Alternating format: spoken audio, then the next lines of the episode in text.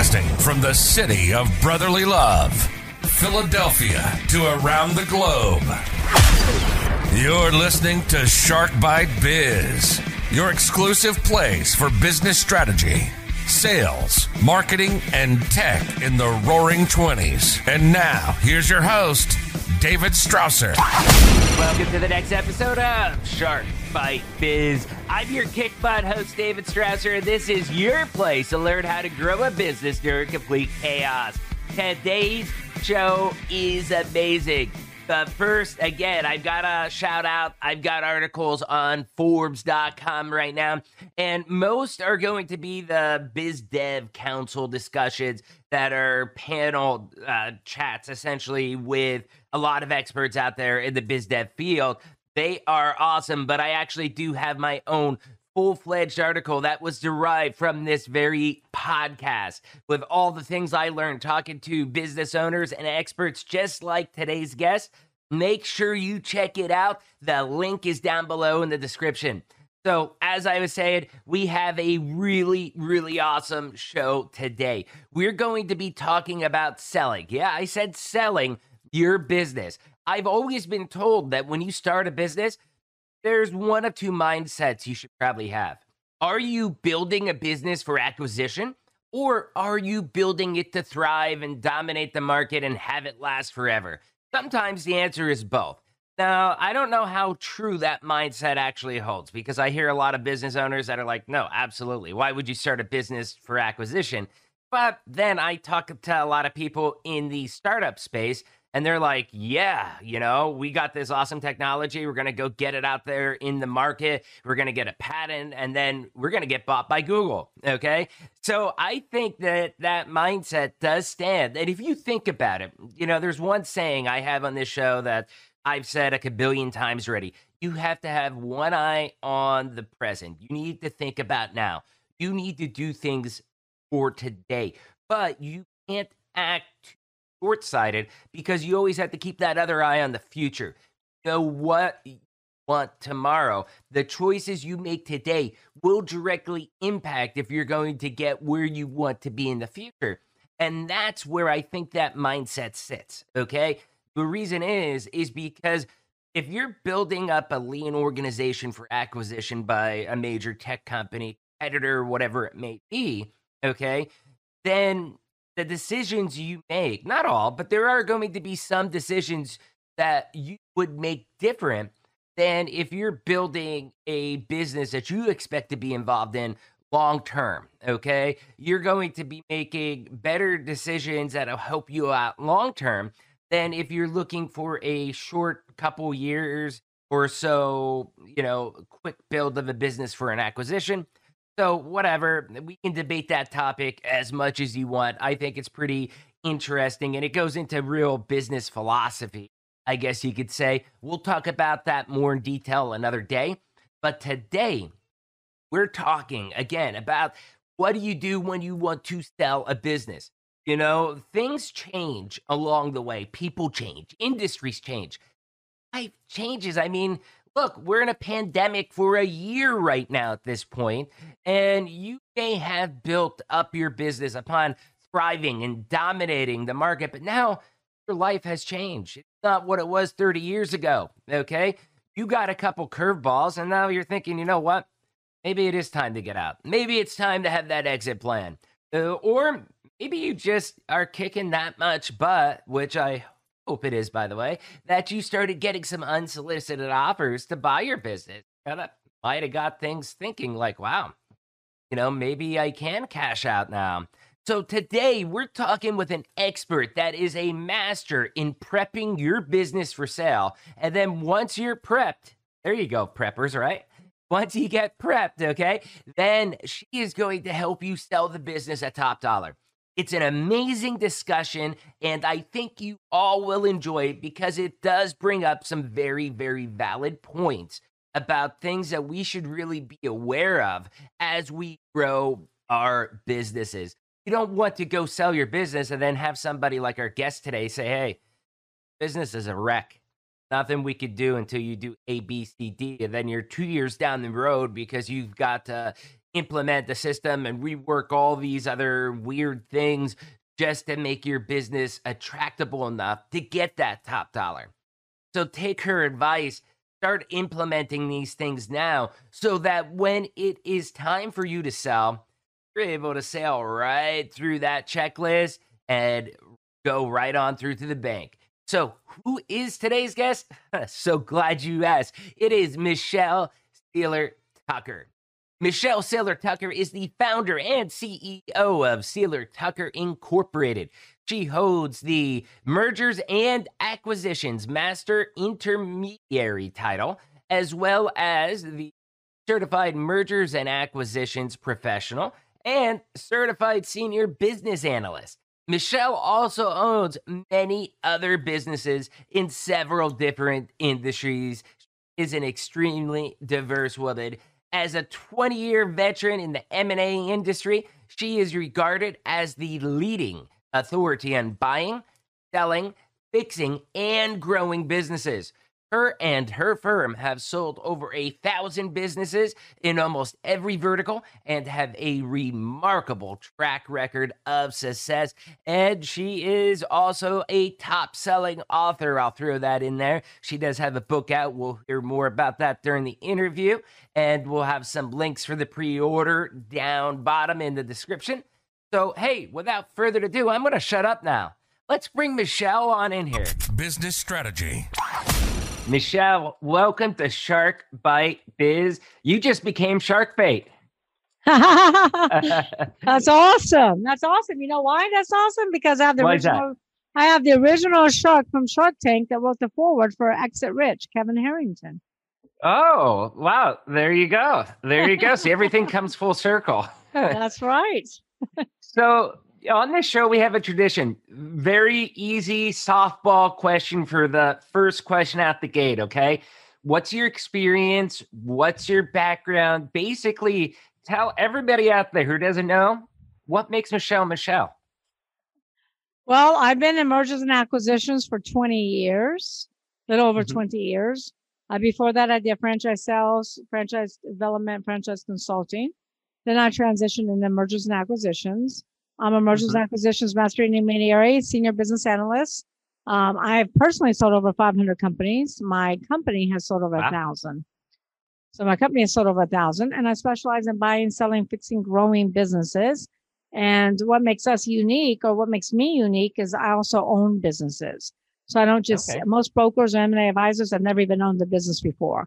I've actually owned many different companies in many different verticals, and um, I think that truly gives me an edge because I understand, you know, everything that, that a business owner thinks of, everything that goes through a business owner's head. Plus, I've Mm-hmm. It's a sold my very own unique companies. perspective.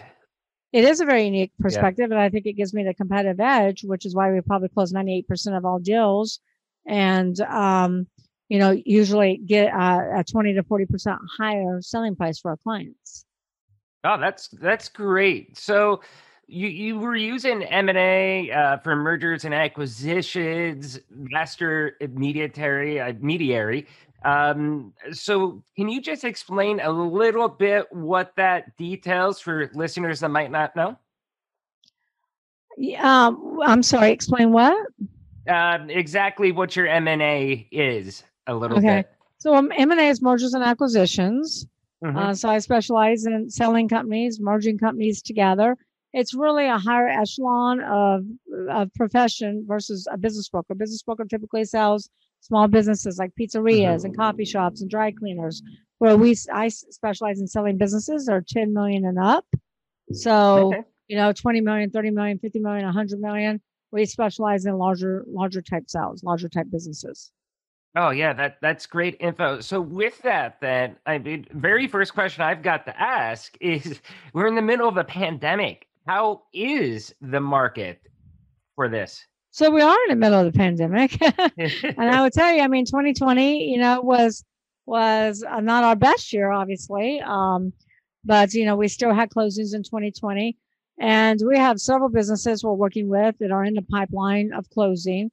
And you know it's i tell you there are some industries that have had the best year because of the pandemic than they've ever had in their entire oh yeah, entire history of being in business And then you have under other industries that are completely dying, you know, and uh, very close to going out of business. So we're working with both spectrum. We're working with both sides of the coin. So we have businesses that we're working with to sell that have had their best year, and then we're working with other businesses and selling them the turnaround specialist. Plus, I also partner with business owners. So if I think you know it's a good fit, I'll invest money, expertise, resources to help turn that business around and put them on the path to building a sale. Oh, that's that's great. That's great. Now, one of the big ingredients in what you do, whether you're uh, selling or partnering or whatever situation it may end up, the business itself has to have profit. Okay, right? Well, yes. Yeah. I mean, look, it, it, it's always better to have profit. There are situations where a business can sell even if it's losing money, but that business has to have synergies. Like, for instance, right. Facebook paid $19 billion for WhatsApp, and WhatsApp was losing money. They were hemorrhaging. But WhatsApp had a billion users. So they had a mm-hmm. synergy mm-hmm. that was worth 19 billion to Facebook because Facebook knew they could monetize an ROI. So right. just because a company is not profitable doesn't necessarily mean it's not sellable. Um, in most cases, it makes it very difficult to sell and it's hard to maximize value, meaning they're not going to sell for, you know, top dollar. However, mm-hmm. if they have synergies, if they have a certain contract, if they have database, if they have patents, if they have trademarks, if they have something like that, then um, the business is sellable. And to the right buyer, they might be willing to pay them, you know, a premium price for that synergy. Oh, yeah, that's great. Especially if you start getting into the tech world, like you were saying. Another one that comes to mind, I believe it was Uber, uh, similar situation where they were negative, negative, negative for years but their value kept skyrocketing because of the users they have and the drivers that they have. You know, it's a huge, huge database. So while we're talking about profit here, what do you think maybe is some of the the biggest mistakes that companies or people make with profit? Oh my gosh, there's so many mistakes that people make with profits. I would say so. I always say profit. So I have the six P formula that we talk about in Exit mm-hmm. Rich, and P is the six profit. I mean, profit is the six P, is what I meant to say. and um, I always say that profit's never the problem, never ever the problem. It's always a symptom of not running on all the other five P's. So right. clients will come to me and say, Michelle, I have a profit problem. I'm like, no, you have a people problem because you don't have the right people in place. You're doing everything yourself. Or no, you have a product problem, meaning that you're in an industry that's dying, not thriving. So therefore you're not making any money. Or you have a process problem. Your processes are not efficient and productive and it's costing you a lot of money and it's costing you waste. Or a big one is you have a, or are you not making, are, are you losing profits because of proprietary? You haven't protected your trademarks. So you haven't protected your proprietary. Or another big one is patrons customer database, you know, um, that they have customer concentration. If they have 80% of their clients tied up in 20%, I mean, 80% of the revenue tied up for 20% of their right. client, then if they lose two or three clients, they could lose a lot of money. Right. Also, in processes, the problem that gets most business, a lot of business owners, maybe not most, but a lot of business owners, is in their processes. They might have a process for accounting, they might have a process for receiving AR and overlooking payables, but they don't always inspect what they expect. They trust, right. but they don't verify. So therefore, there's embezzlement issues. And I would mm-hmm. tell you, gosh, probably one in maybe 10 to 15 companies I've represented represent um, has had embezzlement issues. So yeah, that's yeah. a big well, I mean, put that problem. Right. To put that? it in perspective, you're working with a lot larger companies too, because you know, and I think I would assume more pieces, even small the companies, easier it is. Even, even small, small companies, companies wow. absolutely. Even small companies. We had um, a chiropractor we were working with that had a chiropractor that um, was ripping them off, cashing. So they would take checks that were made out to the clinic, endorse it to them, and we're able to cash it and rip them off for like $150,000, 300,000 dollars, and it was a small oh, clinic. So wow. it happens all the time. So, but really, profit is never the problem. It's a symptom of not operating on the other five P's, and it's also a symptom of not knowing your numbers. A lot of Mhm. business owners don't know their numbers. They really have no idea what they're making. They might know their top line, but they don't know their bottom line. Plus, they're living out of their business. So they're running personal expenses through the company and they're not really keeping track of what the true business expenses versus the personal expenses are. And that can cause a big profit problem Right. when you go to sell the business. So there's so many, you know, mistakes that, that business owners make when it comes to profit. But like I said, profit's never the problem. So if you're not making money, you need uh-huh. to go inspect one of the other five P's. Oh yeah, yeah. So I don't know if you know this or not, but you hit the nail on the head onto one of my specialties. Did you research me? No, I would, I would love to say I did, but I did not. Sorry. so on this show, I talk uh, a lot of episodes. We talk about digital transformation, stuff like that, because I actually I'm in the ERP world, ERP for enterprise resource planning with uh, SAP Business One as well as Sage Intacct. And doing those, I mean, one of the big discussions that we always have is that the processes for a business is kind of messed up and that they are bleeding a lot of money with that stuff. Can you jump into a little bit more details from your perspective on it? That the processes are mixed up and they're what? Well, I was saying that the the business processes that they're using, Mhm. you know, they're they're messy. They're not straightforward. You're not able to do simple workflows, automate things, and that companies are losing a lot of revenue Mhm. because of their messy workflows. Yes, yes, yes, because they're paying for that labor cost, right?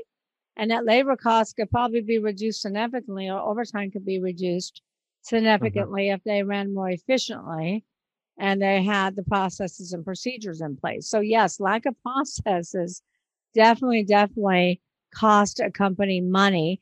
It can cost a company entries. It can cost a company to go out of business, you know? Um, so th- that's why I say, you know, lack of profits are always based upon not having the right people, not having the right processes, not having the right product in place. So that Correct. that that is correct. Um, also, lack of profits. I'll give you another example really quickly.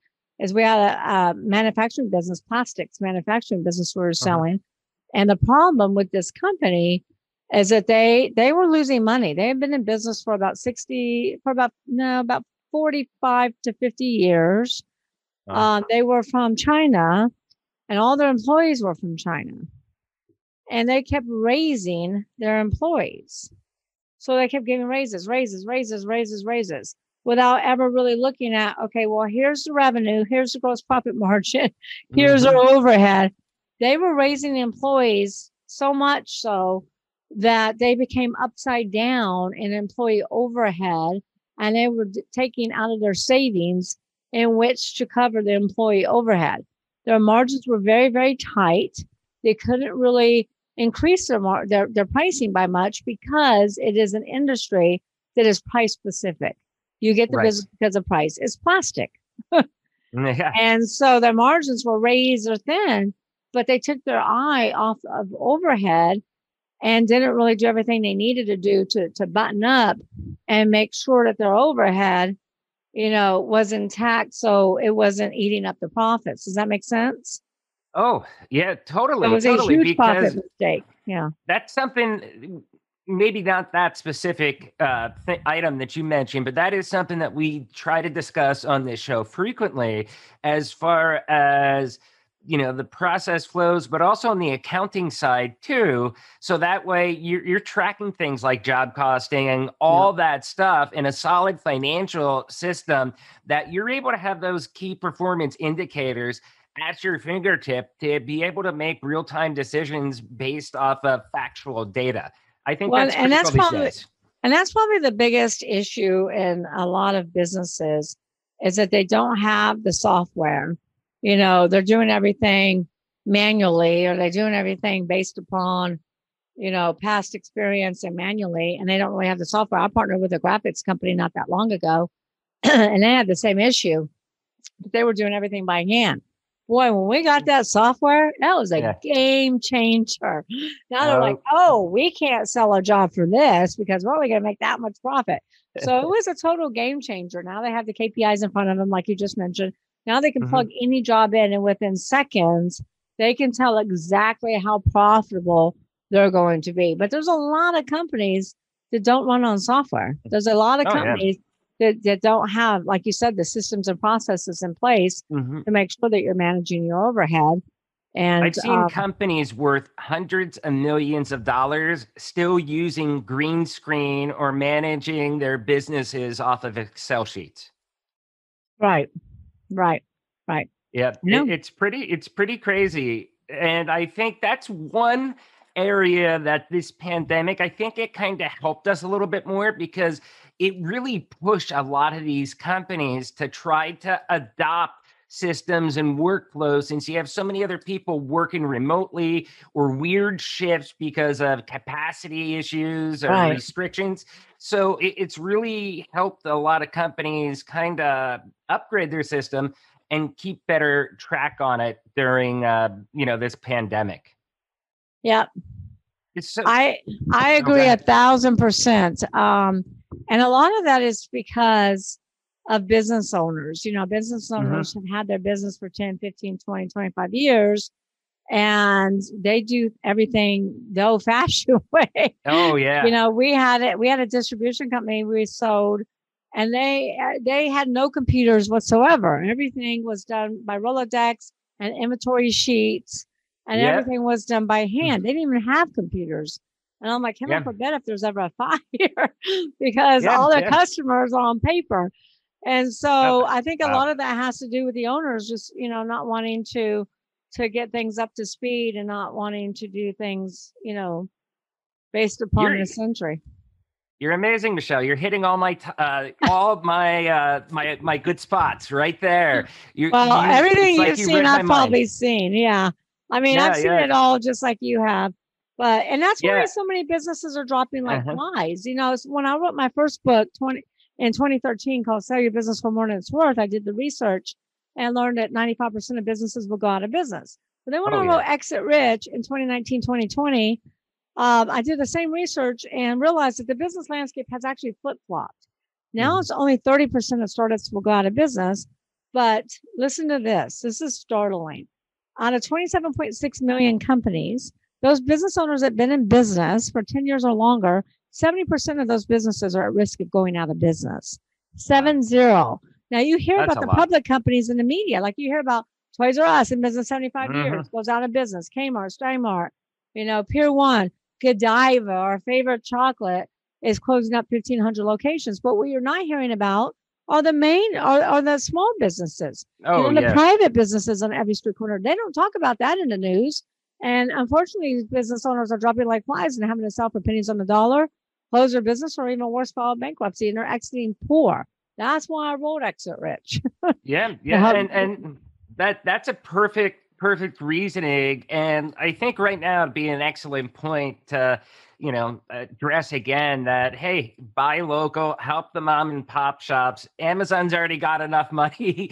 uh, you know, help your local businesses out as much as you can because they're probably hurting deep down inside. No, they're definitely hurting, but it can't yeah. just be on the consumer. It has to oh, be yeah. on the business owner too. The reason these business owners are going out of business is because they stopped doing what I call AIM. AIM is always innovate and market. Always innovate always and market. They stop innovating. You know, just yeah, like you said, they don't true. have the systems in place. They don't have the software in place because they do everything old school. You got if you want to stay relevant in the mind of the consumers, you have to innovate. You have to oh, yeah. market to new consumers. Whoever makes it easiest for the consumer to do business with them is the company that's winning. Amazon is winning because they make it so easy to practically buy anything and have it delivered in two days and not pay for shipping. So other business wait. owners better they, they better get on board. I mean, Blockbuster did the same thing. Blockbuster saw saw um, Netflix. They saw the writing on the wall, and they had the opportunity to buy Netflix, and they passed on it and they ended up sitting back and not innovating and they went out of business. So business owners really got to wake up. They got to wake up and they got to pivot and they got to figure out, okay, how do I stay relevant? What do I do? I need to ask my my customers, what do you need? What I, what do you want? How can I make it easier for you to do business with us? And they need to innovate. And Yeah, you, you're either growing or dying. You're growing or dying. That's it. Growing or dying. Wow. So let's talk right there. You're saying growing, dying. What is the typical business life cycle?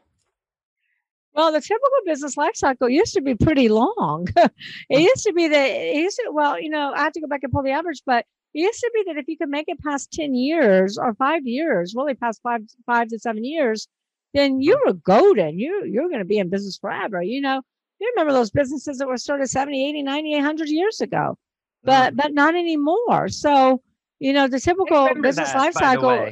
Like you always heard that, you know, the five year mark, the five year mark. You got to use the five. Now I don't really hear that five year mark being mentioned at all. No, because startups are not at great risk anymore. It Yeah. used to be 95%. Now it's only 30% of startups will go out of business. Because why? Because startups are doing something unique. they're Yeah. innovating, they're doing something different. They're finding out what the problem is and coming up with a solution. Whereas the businesses have been in business for 10 years or longer are doing business as usual and they haven't changed anything. They haven't innovated. So I call it the business life cycle. It's very similar to the human life cycle. The business life cycle, the business life cycle is all about, okay, same as a human life cycle. You're born, right? You're in an incubator. You're in an incubator. Same thing with Yep. a business. You're born, boom, you're in that incubator. 90% of, of, of ideas never make it out of the incubator. Then you go from the incubator to a toddler, right? What does a Mhm. toddler need? A lot of money, a lot of supervision, a lot of 24 hour support. Same thing with a business. I mean, if you look at Toys R Us, Toys R Us started in 1948 with one furniture store. Then Wow. they they it- I think it was 1954 1952 they started with the baby their first baby furniture store, modeling it after a grocery store. Guess what? They never changed. Toys R Us never innovated. They never did anything different. Sometimes people think about, hey, if it's not broken, don't fix it. And I really do agree with you. I think that mentality really hurts people because um one one of my sayings is hey you got to keep one eye on the future and you've always got to keep one eye on the present because it, the choices the decisions i make now are going to you know help me get to where i want to in the future and i think too many businesses have no i don't care about tomorrow or five years from now i only care about today and they're too short-sighted trying to get that quarterly earnings Right. I agree. I agree a thousand percent. Um, I think you definitely have to, you know, forget about the past, right? Focus on the present, focus on the future, and, you know, figure out, you know, what do people want? I mean, that's what Steve Jobs did. He came back to Apple and he's like, you know what? Let's create the demand. Let's create the mm. demand. We're going to create something that they don't even know they want, but they're going to want it so bad that they're going to wait in line for it. yeah And that was the Apple phone. That was the iPad. I mean, when they came out with the iPad, I'm like, who's ever going to use an iPad? And I have like 12 of them, you know? and so you got to really innovate and, and create the demand. And that's how you stay on top. Even with Apple, I mean, if you look at their design curve, I think they're starting to get out of it. But I don't know. I felt just outsider looking in that loves technology that at one point they slowed down their groundbreaking innovation. And I don't know. I kind of felt like a little bit of a lull, but I think they're back on the upswing again as far as being the leaders, being the first and the best Well, they're, they're the biggest brand in the world. They Mhm. are worth $289 billion. That's just the brand. That's not their EBITDA, which is earnings before interest, taxes, depreciation, amortization. That's not EBITDA, cash, cash flow, inventory, real estate. Can you say assets. that again? No, I'm kidding. Which one, EBITDA? yeah, yeah, the, the whole thing. Say that seven times fast. sure. I'm, no, no, But- no, I'm kidding. But yeah, they're the biggest brand in the world. So yeah, they I mean they just slow a little bit down. But remember, I mean, Apple was dying a very slow uh-huh. death.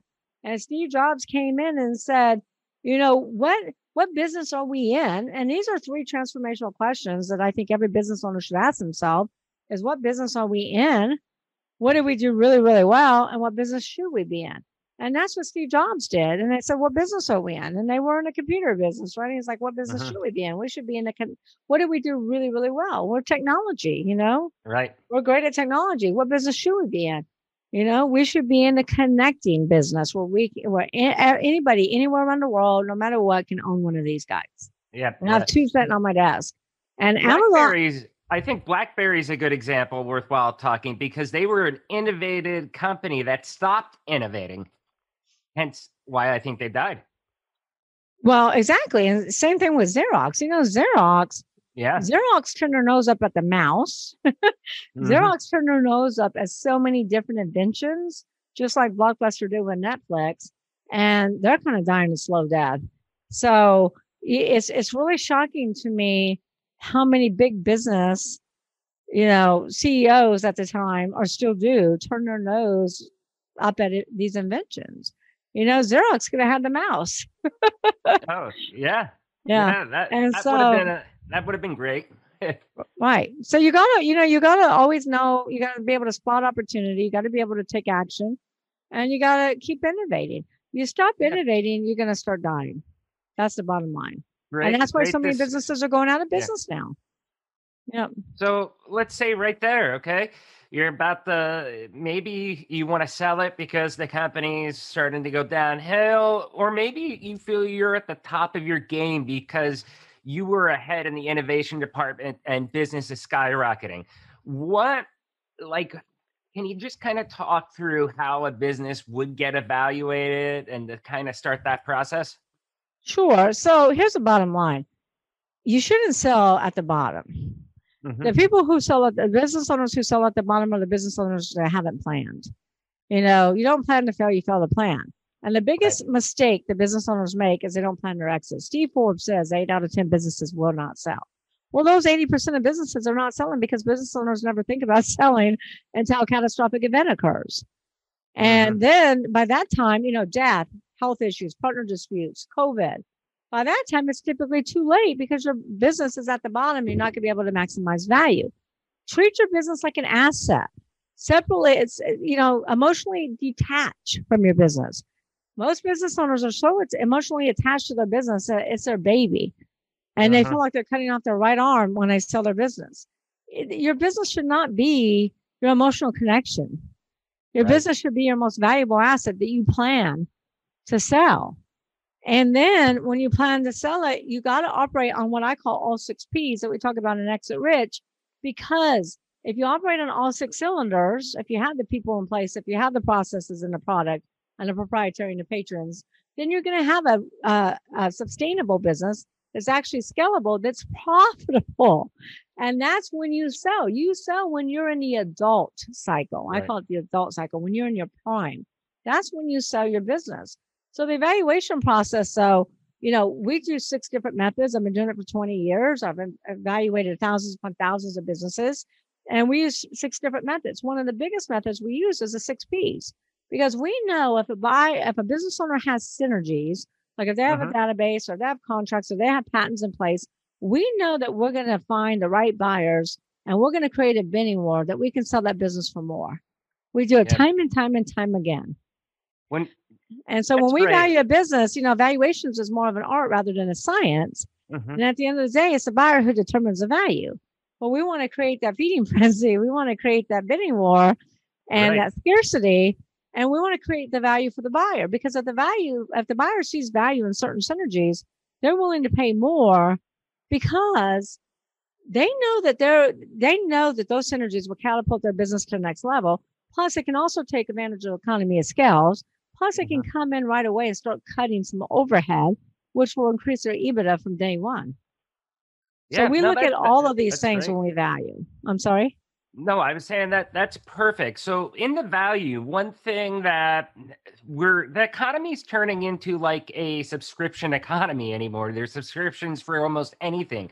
How important is that to help the value of the company by having, you know, some kind of recurring predictable revenue that they're always going to get? Yeah, so recurring revenue is a huge syner- synergy. Mm-hmm. And that's something that buyers always look for. So if a business, so if a buyer's look, if a private equity group is looking at, you know, two companies and one has recurring revenue and one doesn't, in all likelihood, if everything else is equal, they're going to go for the company that has recurring revenue. So everybody wants to buy residual. Everybody wants to buy a book of business. Everybody wants to, You know, make sure you got contracts in place. So reoccurring revenue is huge. And that certainly increases the price of the business.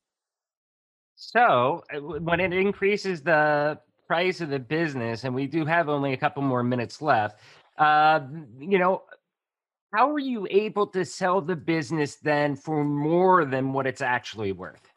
So there's there's lots of ways. Number one, when you look at a tax return of a business, what the net income is on that tax return is not the full picture. right. You know, we normalize the financials, we add back personal expenses and non-recurring to get to the true adjusted EBITDA versus what it says on a tax return. So that's one way that we sell it for more than it's worth on pack, um, pack, on paper, on tax return paper. Right. The other way is we identify the synergies. We identify the synergies and we already know the buyers. We have 28,000 buyers in our database. There's five different types of buyers. So we identify the synergies and we know if, if we have a business. Eh, so here's a sweet spot. If a business is over a million dollars in EBITDA, we know we're going to have hundreds of buyers for that business because there are more buyers for good businesses than there are good businesses to buy. So when we right. know we have hundreds of buyers, we're going to go to market without a price. Okay. And we're going to bring those strategics and those competitors and those private equity groups that are looking for synergies. They're looking for certain synergies to to you know be a complement to their business and take their business to the next level. So right. then we can create a bidding war. When you create a bidding war, that's how we get a higher price. How long does this process typically take from start to finish, average cycle? Well, it, you know, it it all depends upon the owner. But I would right. tell you, you know, the average time in the United States is about a year. Mm-hmm. However, sometimes the larger the business, the higher the EBITDA, the quicker the sell. Because a lot of times, not always, but a lot of times I have audited financials, they have all their mm-hmm. ducks in a row, they're operating on all six P's. And a lot of times, you know, they have everything together. We don't have to wait on them. And we no, can bring buyers great. to the table within 30 days. I mean, we closed a business for $18 million in less than 90 days from start wow. to finish. That is extraordinarily quick. So that is. Uh, wrap up real quick. I mean, we've been talking uh, great stuff. It's been awesome having you on the show so far. So we so far, but don't ruin so it. right, right, right. I got the mute button here, but you know we've been talking about the m&a and everything that you do and your experience your your subject matter expertise what are some things that people should really look for though when they're looking to get an m&a advisor okay so that's a good question too um, so you really need to make sure you got an advisor not a broker a broker okay. sells small businesses like restaurants and pizzerias and things of that nature, and that's okay. There's nothing wrong with that. But if you're trying to sell, you know, a business for 5 million, 10 million, 15 million, 20 million, you want to have a good mergers and acquisitions advisor. You want to make mm-hmm. sure that they have, you know, at least 5, 10, 15, 20 years of experience. You want to ask them, you know, do they have any experience in your in your vertical, um, in your industry? You want to also ask them, um, how many deals have they done? You know, how many deals have they right. done? How many deals do they do a year? What's the biggest deal they've ever done? And you want to know how many buyers do you have and how do you evaluate businesses? Because a lot of brokers don't even really evaluate businesses. A, a seller will say, Oh, I want $10 million for the business. And they'll say, Okay, and write it up. Well, mm-hmm. that's not doing your job. That's being an order taker. oh, yeah. And, and, and so we're not order takers. If our clients are unrealistic, we don't take the deal. We do evaluations and we'll tell a client your business is worth $5 million. And if you only sell it for 10, that's fine. Pay for the evaluation and hire another broker that will take your business. It's not going to be us.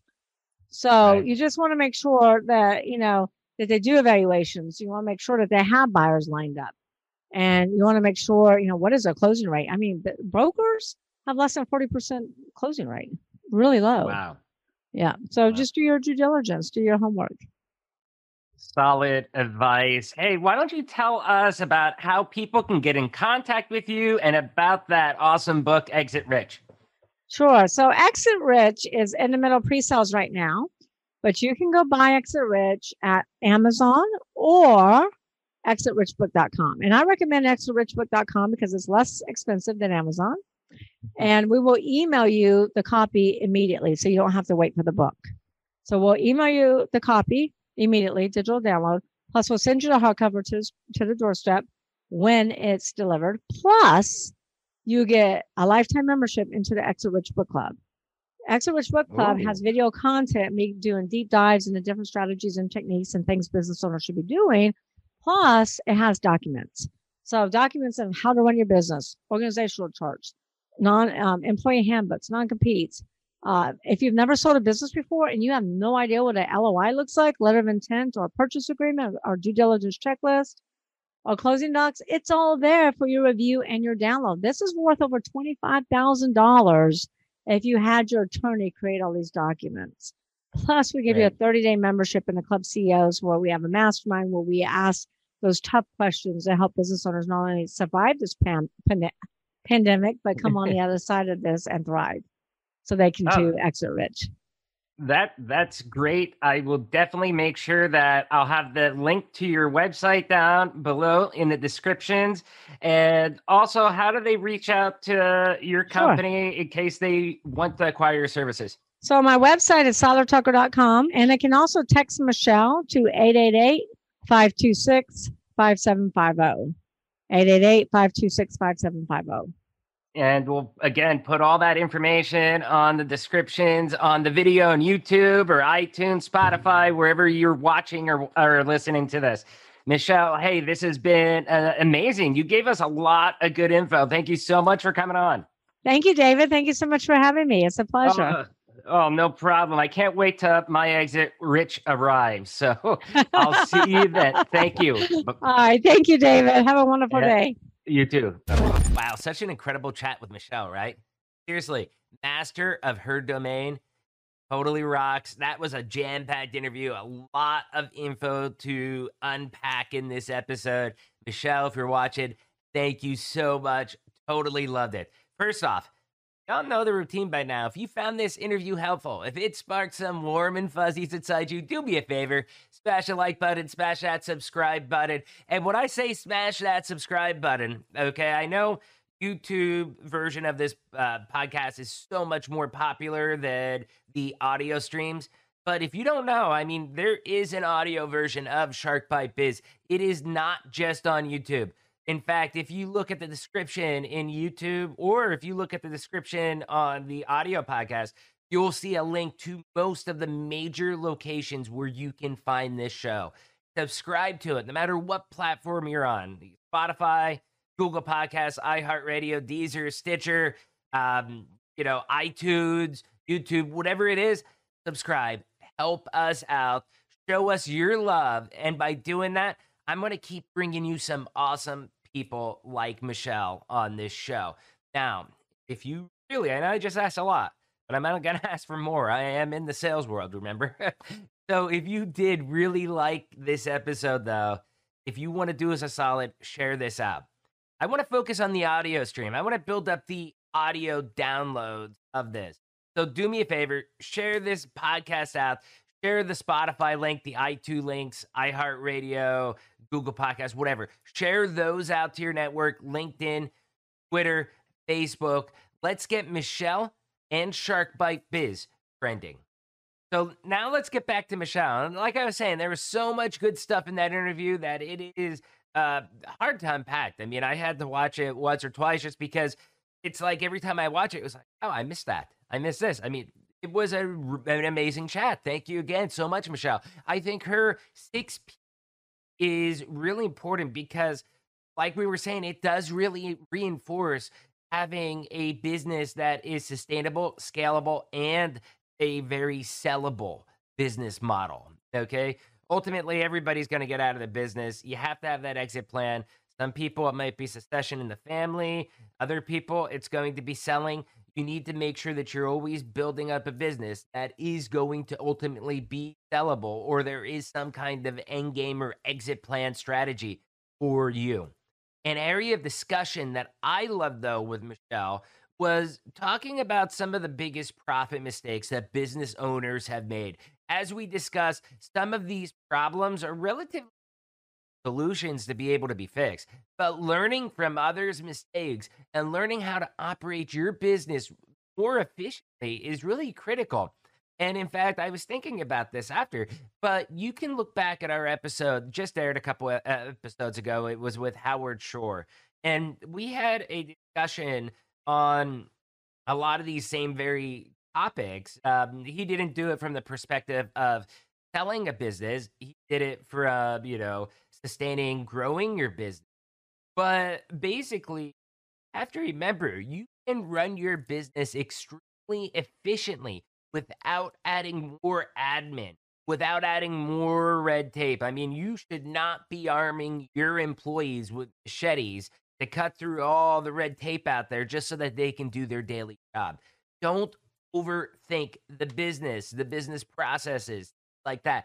Keep it simple. Bigger isn't always better. Another area of discussion that really drew my attention was about the workflows areas. You know, Michelle was saying about she goes in there, you know, that's one of the things that she ends up really analyzing like, hey, are they all jacked up? And as you all know, I mean, this is an area that really hits home for me. And it's something that I love to reiterate every time. Uh, for those, I mean, you heard it during the interview, but day job. Yes, I have a day job. I'm not just a YouTuber or podcaster, but I do Vision 33. We do Sage Intacct. We do SAP Business One. And, you know, workflows, business processes, that's an important process in my life. That's what I do for a living. And people like Michelle and me, I mean, we're really out there with our teams of experts to be able to help you all everybody out there listening to this podcast, we're here to help you all figure this stuff out. You can have enterprise level technology, okay? And by that, I mean automation, business intelligence, even AI. And you can have all of that stuff at a reasonable cost and a very good accessibility point. It's not overcomplicated. There are solutions for businesses that are a million dollars a year in revenue just as there's ones for $50 million a year revenue. So if you're looking to sell your business, in my opinion, setting up automation for your business processes, having defined uh, workflows, defined business uh, process workflows, and I think most importantly, just having valid real time data so that you can make critical biz- uh, business decisions on is probably one of the best decisions that you can make with your business. I mean, having that stuff sorted out should be critical. It shouldn't just be like you're making it up as you go along because it will make your life so much easier before you sell the business.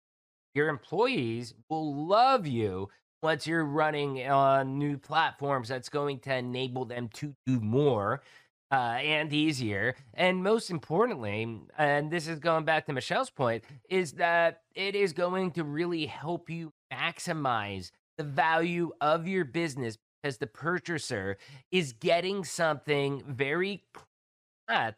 And essentially, I mean, they're not going to be inheriting a hot mess.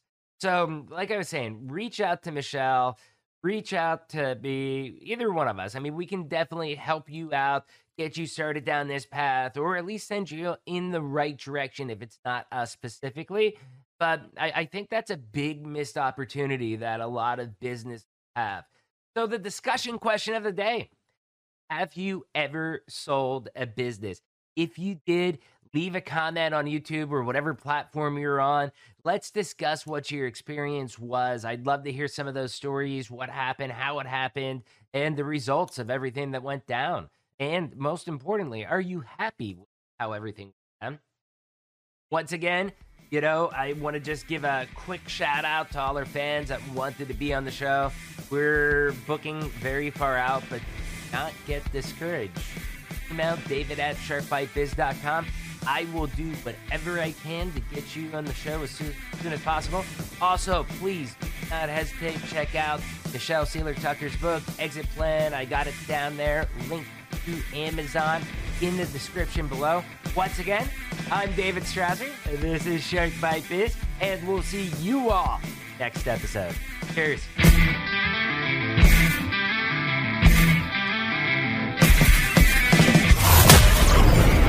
Thank you for listening to Shark Bite Biz. We hope you got some insightful info from this podcast. Be sure to subscribe to us through your favorite podcast app and visit us on the web at www.sharkbitebiz.com. How has business changed for you in the 20s? Email us at podcast at sharkbitebiz.com so you can join us and share your story.